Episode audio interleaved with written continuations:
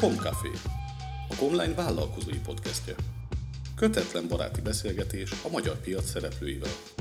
Üzletről nem csak üzletembereknek.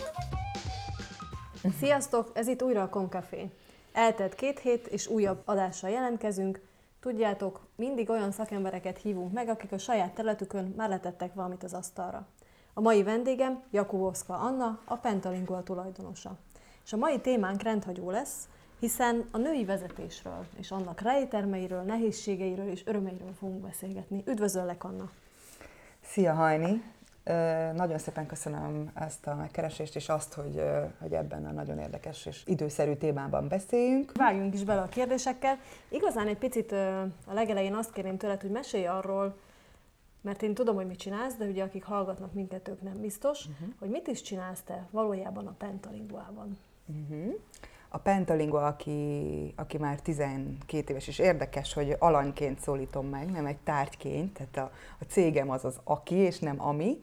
Ö, ő már 12 éve a berkeiben belül foglalkozunk nagyon magas minőségű fordításokkal és tolmácsolásokkal. És ez nagyon szépen fejlődött, mert 2008-ban, amikor egy különös élethelyzetbeli fordulatban voltam, és azt éreztem, hogy minden területen a saját, lábá, saját lábamra kell álljak. Ott eldöntöttem, hogy én egyszemélyes KFT-ként megalapítom ezt a céget.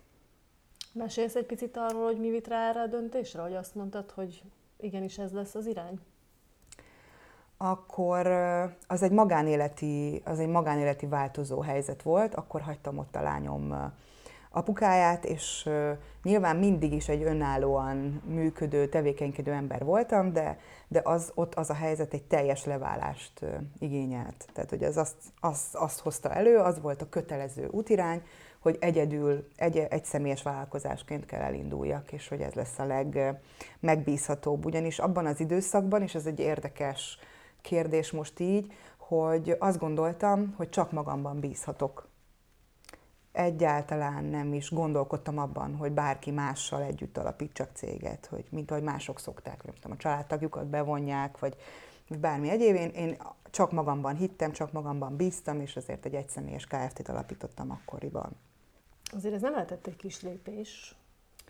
Nem volt az, de egyértelmű volt, és mint, mint egy ilyen egyértelmű válasz, és ugye az emberben, amikor megszületik egy fontos döntés, akkor az univerzum valahogy az összes erőjével itt segíti, és, és akkor ez így nagyon gyorsan átfutott. Tehát 23-án beadtuk a cégpapírokat, és 28-án már be is jegyezték. És onnantól kezdve volt cégem, azonnal lett ügyfelem, tehát, hogy ez ilyen nagyon szépen fordult. Um, uh-huh. Oké, okay, egy személyként kezdted. Igen. Jó. Hol volt az a pont, ahol ez már nem egy személy volt, hanem elkezdtél tényleg vezetőként működni? Ó, igen, ez talán, ez, ez egy iszonyatosan hosszú időszak volt. Nagyon-nagyon-nagyon hosszú időszak volt, mire elkezdtem önmagamra vezetőként gondolni, hiszen egészen addig, ugye ez úgy működött az én esetemben is, és biztos, hogy más vállalkozások esetében is nagyon gyakran ez így lehet, hogy elkezdünk valamit csinálni, és egyre több és egyre több munkánk lesz, valószínűleg a szakért, vezetésünk, vagy a szakértői státuszunk miatt, vagy a tapasztalatunk miatt, vagy egyéb tudásunk miatt, ami miatt minket választanak. És amikor én a többi fordítót elkezdtem bevonni nagyon óvatosan a munkákba, amiket én már nem tudtam megcsinálni, akkor ugye az egy ilyen lapos struktúrát hozott. Tehát nem volt egy hierarchia, hogy én vagyok a főnök, és, és a többi alvállalkozóhoz gyakorlatilag beosztottam, vagy bármi ilyesmi, nagyon sokáig úgy gondolkodtam a, a fordítási projektekben, hogy együtt, közösen csináljuk. Uh-huh. És egyszer csak jött egy ilyen fordulópont, amikor már annyi munka lett, hogy az én párhuzamos működésem az már ellehetetlenül teljesen. Tehát onnantól kezdve már el kellett kezdeni a szervezést.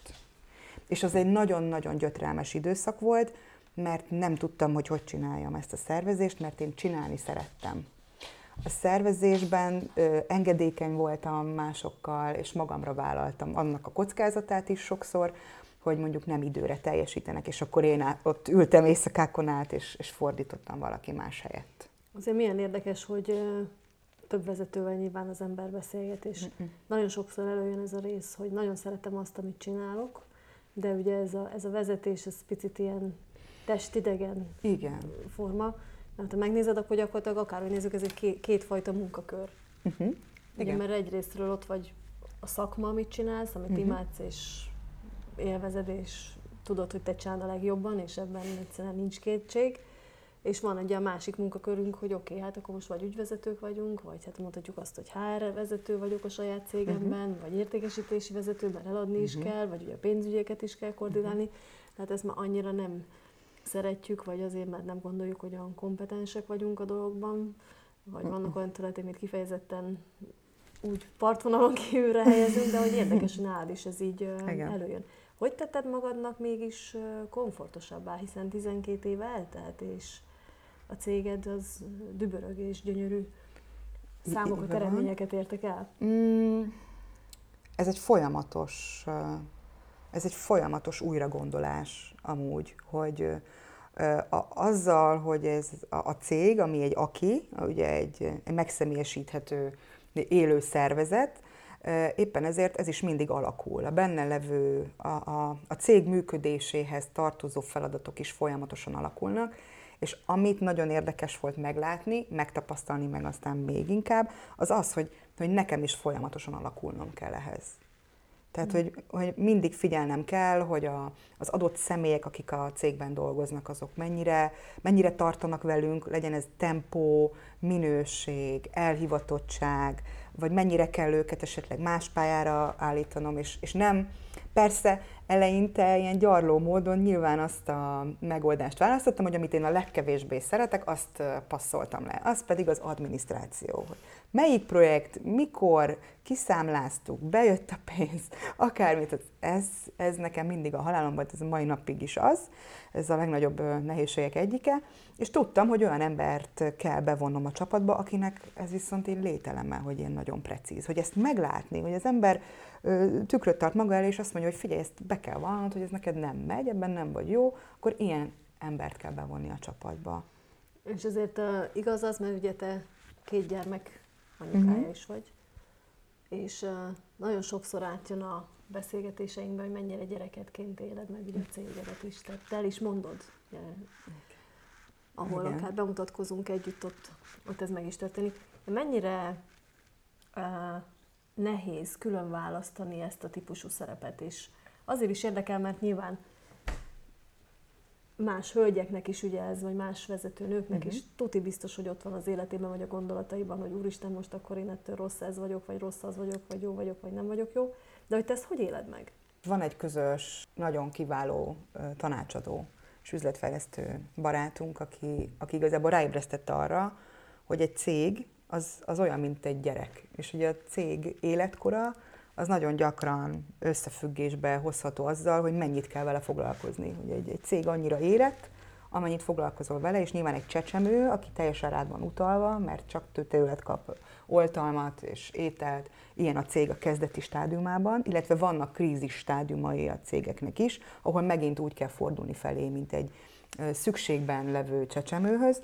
Nyilván a gyereknevelési módszereket nem lehet belevinni, de de igen, gyerekként, főleg, hogyha tulajdonos vagy a cégedben, akkor gyerekedként is óvod, félted, aggódsz vele, de van egy pont, amikor ezt, ezt így meg kell látni, és, és nagyon jól meg kell határozni, hogy oké, okay, és akkor most hol vagyok ebben. És akkor ezek szerint ez így megvolt és sikerült. Ez, ez egy évvel ezelőtt megvolt, és ott, ott történt egy igazán drasztikus szerepvállalási csere.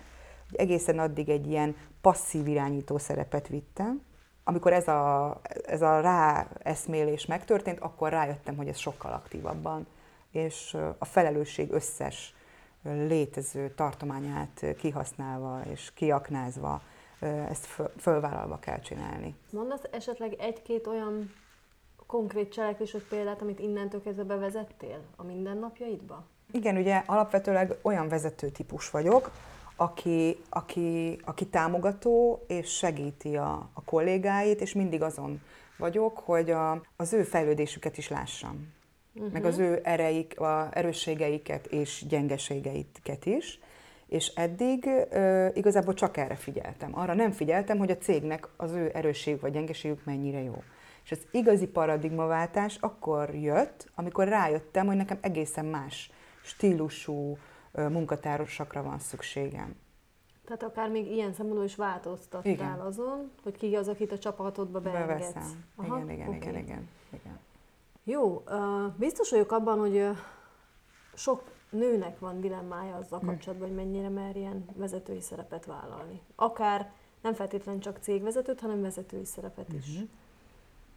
Mi a te gondolatod erről? Merjünk vállalni, vagy nem merjünk vállalni nőként? Mindenképpen merjünk, mert ez az évszázad a nők évszázada. De amikor feltetted ezt a kérdést, akkor hirtelen feljött bennem az, ahol gyakorlatilag szerintem minden párkapcsolatban, vagy esetleg minden helyzetben előfordulhat, hogy megkérdezik, hogy bírni fogod-e ezt. Ugye általában ezt a férfi partnerek teszik fel, és most már tudom, hogy az a válasz, hogy vissza kell kérdezni, miért te bírni fogod? Mert igazából ami a legbosszantóbb, az, a, az ebben a társadalomban nagyon erősen jelenlevő narratíva, hogy mindig minket, nőket kérdeznek arról, hogy hogy oldjuk meg a, a work-life balance problematikáját, hogy hát hogy tudunk vezetők lenni, hogy tudunk közben anyukák lenni, hogy tudunk közben feleségek, barátok, stb. És akkor én rögtön megjelent bennem ez a kérdés, hogy ezt miért nem kérdezi meg senki a férfiaktól? Hiszen az igazi egyenlőségünk ott kezdődik, hogy ugyanazokkal a kihívásokkal kell szembenéznünk. Hogy mikor oda tudok érni a gyerekért az óvodába? hogyha eddig meg eddig dolgozom, meg tudom határozni a saját határaimat, hogy, hogy hol kezdődik a, az életemnek a család része, és hol kezdődik az életemnek a munka része. Nekem ez nem volt mindig így, gyakorlatilag egy végtelenül munkamániás ember vagyok, aki, aki úgy gondolkodott az életéről, hogy munka, munka, munka, egy kis család, és megint sok-sok-sok munka. Mert minden megküzdést a munkával együtt végeztem. És akkor körülbelül egy évvel ezelőtt amikor erre rájöttem, hogy, hogy muszáj erősen és, és kitartóan változtatni azon, ahogy, ahogy vezetem a céget, és ahogy dolgozom benne, és ahogy magamat látom, onnantól kezdve datálható az, hogy, hogy ez egy ilyen nagyon erős lendületet vett. Uh-huh.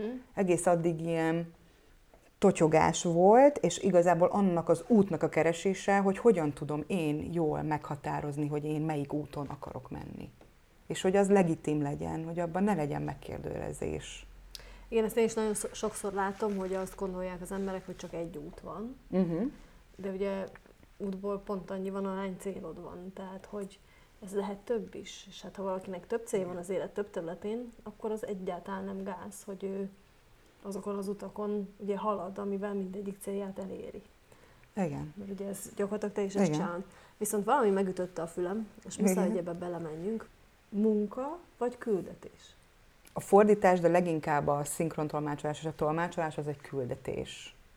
Az gyakorlatilag nekem már a, nem is tudom, a, a létezésem első ráeszméléseitől ott van, hogy folyamatosan váltogattam a nyelveket, hogy, hogy kivel, hogy értessem meg magamat, és aztán nagyon gyorsan átjött az a készség is, hogy hogyan kapcsoljak össze embereket, hogy megértsék egymást de nyilván, mint küldetés, van olyan szegmense, ami munka. Tehát például, amikor elkészítek egy nagyon nehéz, vagy, vagy felkészülök egy nagyon nehéz konferenciára, az, az konkrétan munka, hogy nekiállok a terminológiának, és, és átveszem, és kiegyzetelem, és utána olvasok.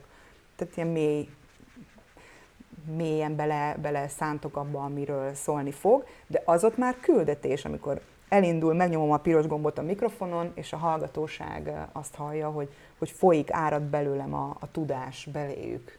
Az már a küldetés része, de ahogy mondtam, ennek van szegmens, ami konkrét munka, ami a favágás. Na, szóval akkor ebből a nézőpontból egyetértünk abban, hogy küldetésünk Igen. van. És minden, minden nő, minden embernek biztos, hogy van egy-egy hívószava, amire, hogyha jól, jól figyel, akkor meghallja, és onnan onnan már nem lesz megállás, csak talán az önbizalmát kell helyre rakni ahhoz, hogy higgyen abban, hogy ő ezt meg tudja csinálni. Legyen az bármi, a kosárfonástól kezdve a kertészkedés, ami az ő hívószava. És azt kell, talán a, a társadalmunkban van egy olyan ö, torz vélekedés, hogy aki küldetést teljesít, az egyfajta szamaritánus.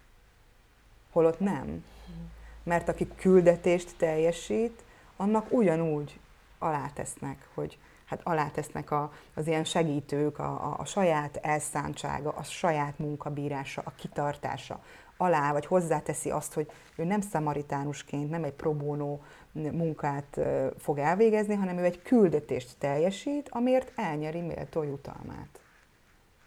Abszolút egyetértek veled, és tök jó, hogy ezt így, így vagy innen nézzük, meg mutatjuk meg. Szerintem ez nagyon sokszor egy félreértés. Ha most így nézzük, találkoztál így az elmúlt 12 évben ilyen típusú sztereotípiával, amivel meg kellett küzdeni, vagy, vagy le kellett küzdeni ahhoz, hogy úgy érezd, sikeres vagy és boldogulni tudsz ebben a szerepben? Ez érdekes, mert külvilágtól én hátrányát nem tapasztaltam annak, hogy, hogy én nőként, szőkeként, csinosként és okosként létezem. Az egyetlen hátrány az önmagam voltam, hogy nem hittem el, hogy okos vagyok, vagy szép vagyok, vagy alkalmas arra, hogy ezt csináljam. Egy-egy ilyen részleteiben hittem, tehát például 27 évesen rettenetesen hittem abban, hogy én egy szép nő vagyok, aztán ez hirtelen megint változott, ez általában az anyaság, az anyasággal erősen összefügg. Amúgy, amikor a második gyerekemet vállaltam, akkor még nagyon azt éreztem, hogy nagyon szép vagyok, és utána jött egy váltás, amikor így ez beszakadt, és akkor már megint az anya üzemmód volt, és utána abból kellett újra felépíteni. De visszatérve erre, önmagam voltam egyedüli hátránya. Férfiaktól én nem kaptam visszahúzó, visszahúzó gondolatokat vagy mondatokat, amiket megkaphattam, azokat egyszerűen nem hallottam meg. Örülök, hogy egyébként ezt mondod, mert nézd meg azért mennyire előjön, hogy mi magunk hogy tudjuk fékezni adott esetben Nagyon. magunkat, és szerintem nőként egyébként ebben specialisták vagyunk, az az igazság, mert a pasik nem ekkora fékezők a saját maguk számára, de Igen. az üzenet az az, hogy bízzunk ilyen szempontból is Nem magunkban, is merjük megtenni azt, amit meg kell tenni. Ugye, ha már a bizalom van, vagy így szóba került, a 12 év, ugye? A 12 uh-huh. év, amióta csinálod kitartás és erő, az ami, mi volt a helyzet ebben a 12 évben? Volt, amikor nagyon nagy szükség volt rá. Tehát volt, voltak olyan pontok, amikor el akartam engedni, amikor el akartam menni az Aldiba pénztárosnak, vagy árufeltöltőnek, amikor így megrázkódnak körülöttem a dolgok, vagy bennem a dolgok, és akkor, akkor így megreng a hitem abban, hogy biztos, hogy ezt kell csinálni. Mi az, ami visszatérít ilyenkor? Leülök dolgozni. Tehát beleülök abba a tevékenységbe, fordításba, vagy, vagy hát többnyire most ebben a helyzetben fordításba, amit amúgy már egyáltalán nem csináltam, de ilyen terápiás jelleggel vissza-vissza ülök és elfogadok fordítási megbízásokat, amiket én magam uh-huh. készítek el. Uh, muszáj beszéljünk a mostani helyzetről, még ez a járványhelyzet, hogy nő, anya, cégvezető, két gyerek, de hogy hogy varázsoltad ezt így össze ebben az időszakban? Ez őrület megpróbáltatás volt.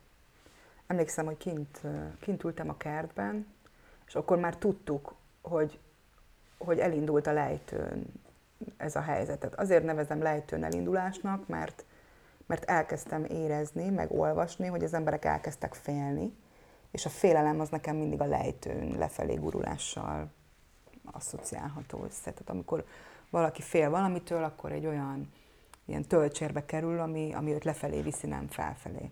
És emlékszem, hogy ültem kint a kertben, ilyen tavasz, és figyeltem a, az, ilyen, az ébredező tavaszi kertet, ami még nem ilyen buja, mint most így nyáron, és így láttam magam előtt, de még nem tudhattam az összes elemét, hogy mennyire nehéz lesz. Akkor még erősen előtte voltunk, és így, és így azt éreztem, hogy itt most nem lesz más lehetőségem, csak az, hogy összeszorítom a fogaimat, és tisztességesen végigcsinálom.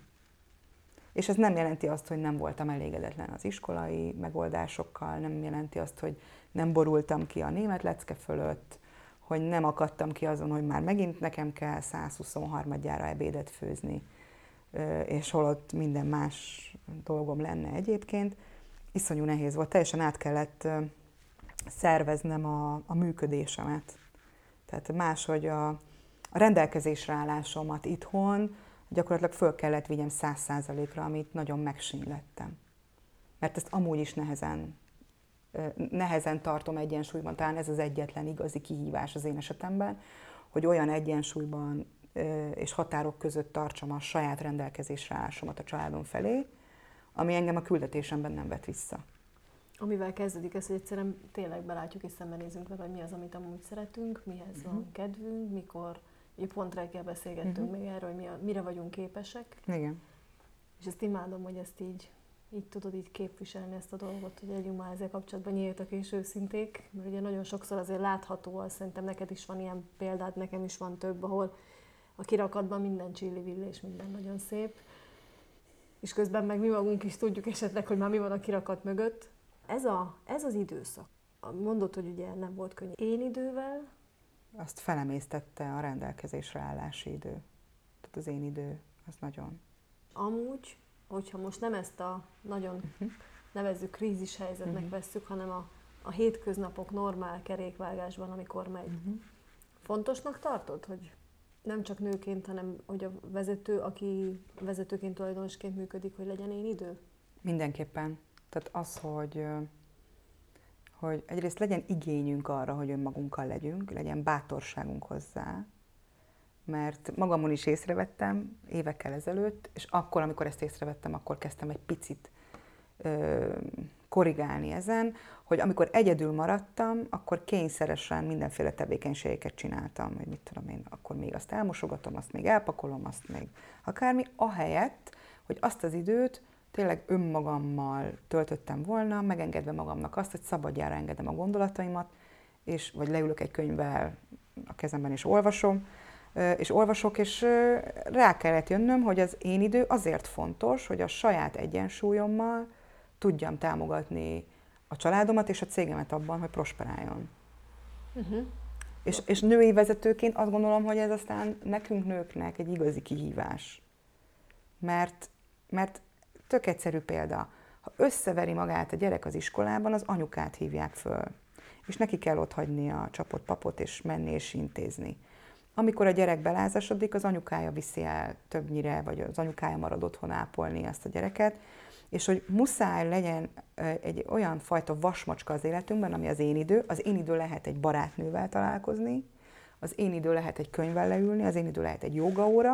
A lényeg, hogy, hogy mindenképpen azt csak magunkkal töltsük, és figyeljünk a belső gondolatainkra, amik egy beszélgetés során jönnek, egy könyvből fölmerülnek, vagy a jogaórán, ami bevillan, hogy tényleg akkor erre kell elindulni.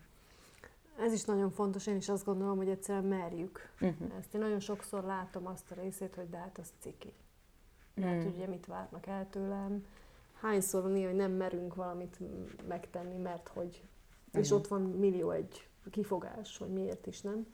Miközben a, a stewardesseket szoktam mondani példának, hogy a felülszerepülőre van az a szép bemutató, és ugye jön a maszkos példa, hogy hát akkor magadra legyél kedves elsőre feltenni a maszkot, majd aztán mindenki másnak segíts. Tehát ugye amit te is mondasz, hogy különben nehéz lesz, vagy sokkal nehezebb lesz helytállni ezekben a szerepekben. Meg én azt is látom, hogy egy picit olyankor elnézést a kifejezését, de tele lesz a pup. Uh-huh. Nagyon az a puttony, és olyan helyen is kijön, ahol nem kellene, hogy kijöjjön, és akár dupla erővel csap fel, vagy ki az a, az a sok minden, aminek nem kellene. No, én idő, járványhelyzet, nem krízis, normál körülmények. Lehet-e azt kérdezni, 12 év után, tényleg te egy sikeres vezető vagy? Ugye most már nemzetközi szinteken is elindultatok, bővíted a cégedet, mm. fejleszted. Van olyan, hogy sikertitka? Jakubovszka a sikertitok? A lendület. Sokan szokták ezt ilyen dinamizmusnak mondani, de szerintem a magyarban ez olyan szép, ez a lendület, hogy, hogy ennek egy ilyen folyamatos íve van a lendületnek. Hogy ez az egyetlen titka, hogy, hogy lendületesen és végtelen nyíltsága és odaadással kell csinálni. És akkor jó, és akkor jó lesz. És lesz pillanat, amikor nagyon nehéz lesz, és lesz pillanat, amikor azt gondoljuk, hogy fenébe már megint nem, nem, nem úgy jött össze, de, de minden odafut, hogy ez a lendület, ezt a lendületet minden támogatja végül, mert, mert erre jól reagálnak mások. mert azt érzik, hogy erre a lendület, vagy emellett a lendület mellett nekik is lendületet adunk. Megértésben, hogyha mondjuk a fordításról van szó, lendületet adunk akkor, hogyha ő elmegy egy konferenciára, és ott érthetően elmondják neki, hogy miről beszél az előadó, lendületet ad a szakmai életében, a szakmai sikerében. Na, ez tetszik. Lendület, és uh, olyan kérdésem van még hozzád, hogy sikersztori. Sikersztori? Kifejezetten, mint vezető vagy mint tulajdonos, amire azt mondod, hogy na ez azért, ez nem semmi, akár a mi területünkön sem. Vagy én magam ezt nagyon nagy sikerként éltem meg. Nekem persze van, ugye itt két, két dolgot kell szétválasztani, hogy a, fordítási projektekben is van sikersztori, és a tolmácsolási projektekben külön van sikersztori. Ott, ott minden egyes konferencia tolmácsolás egy sikersztori, mert az egy ilyen nagyon koncentrált jelenlétet és tudásátadást igényel. Amúgy ott van a legnagyobb, legerősebb flow élményem mind, minden, minden folyamat közül. Vannak, most, most elkezdtek begyűrűzni ezek az egészen nagy sikerek, hogy például a legnagyobb magánkézben levő lengyel vállalat minket választott sok más közül, hogy a, hogy a magyar lokalizálást megoldjuk itt, mert Magyarországon nyitnak, hogy egy nagyon, nagyon ismert és, és világszerte méltatott számomra az egyik legokosabb ember a világon, hogy ő velem ö, tolmácsoltatott, meg tolmácsoltatni fog, hogyha folytatjuk nyilván a, a tevékenységet, ami kapcsán ez, ez feljött. És hogy, és hogy azt gondolom, hogy az az önbizalom, ami, ami ezekből a sikersztorikból jön, bár, bár nem szeretek kérkedni velük, így építi ezt a belső tudatomat, hogy, hogy igen, mi ezt meg tudjuk csinálni. Ha tanácsolni kéne, uh-huh ott ül, hallgat minket, uh-huh. kétsége van, uh-huh. vagy akár tele van a puttony. Uh-uh. Olyan is lehet. És el akar menni árufeltöltőre. És el akar menni árufeltöltőre. vagy csak egyszerűen megerősítés. Uh-huh. Van jó tippünk, trükkünk, tanácsunk, nézőpontunk, szempontunk, amit mondanánk? A vállalásban egyáltalán ne tétovázzon semmit, mert nélküle sem fognak éjjel halni a gyerekei, nélküle, nélküle is megtörténnek a háztartásban azok a dolgok, hogyha megfelelően irányba rakja őket, amiknek meg kell történnie. Ne gondolkodjon a, a saját rendelkezésre állásának hiányától úgy, hogy úristen akkor, mert mi nők szerintem hajlamosak vagyunk arra, hogy ha mi nem csináljuk meg, akkor azt, azt senki nem csinálja meg, és az sose lesz elég jó. Na ezt rohadtul el kell engedje, mert az úgy is jó lesz hogy a férje csinálja meg a rántottát, vagy a kedvese, vagy a barátja, vagy az akárki. Ez az egyik, hogy, hogy észrevegye azt, hogy mik azok a pontok, amikben másokra tehet feladatot, mert a vezetés igazából ez, hogy másoknak adok ki olyan feladatot, amit tudom, hogy elbírnak. Ugye? A, a, a mélypontoknál pedig el kell síratni azt a kudarcot. A síratni nem feltétlenül a, a, a nagyon nagy zokogást jelenti, föl kell ismerni, hogy az abban mi volt a kudarc, hogy ott mit csináltam rosszul, mit nem vettem észre időben, mert jönnek a jelek mindig, csak hajlamosak vagyunk ezeket így elodázni, vagy azt gondoljuk, hogy majd megoldjuk mi más helyett. De nem. És a belső hang, mi nők nagyon intuitívak vagyunk. Mi nagyon jól megérezzük, hogy, hogy merre kell menni, és mire kell hallgatni igazán. És merjünk hallgatni. És merjünk hallgatni Tök rá. jó. Három év múlva itt ülünk. Uh-huh. Mi lesz akkor Jakubowska Annával és a Pentalinguával? Mi lesz akkor Jakubowska Annával és Pentalinguával? Addigra már úgy, újból rengeteget fog konferenciákon tolmácsolni, de mondjuk ez a kisebb falat, de a pentalingua az, az ebből a lendületből, ami, amiről az előbb beszéltem, ebből olyan, olyan sok erőt merít, hogy, hogy elszállunk a holdig. És olyan ügyfeleink lesznek, akik, akik nagyon mosolyognak azzal, meg elégedettek azzal, azon, tehát azon mosolyognak és elégedettek azzal, hogy velünk dolgoznak, mert, mert sokkal többet gond kapnak, mint amit hittek volna, hogy kapni fognak egy, egy fordítási szolgáltatással. Legyen így. Hm. Utolsó kérdés. Utolsó. Van női vezetői példaképed? Hmm. A nevekkel mindig bajba vagyok. De van. Van női vezetői példaképem. A, igazából ő egy országot vezet. Új-Zéland miniszterelnökére gondolok itt, akinek most tényleg nem tudom a nevét.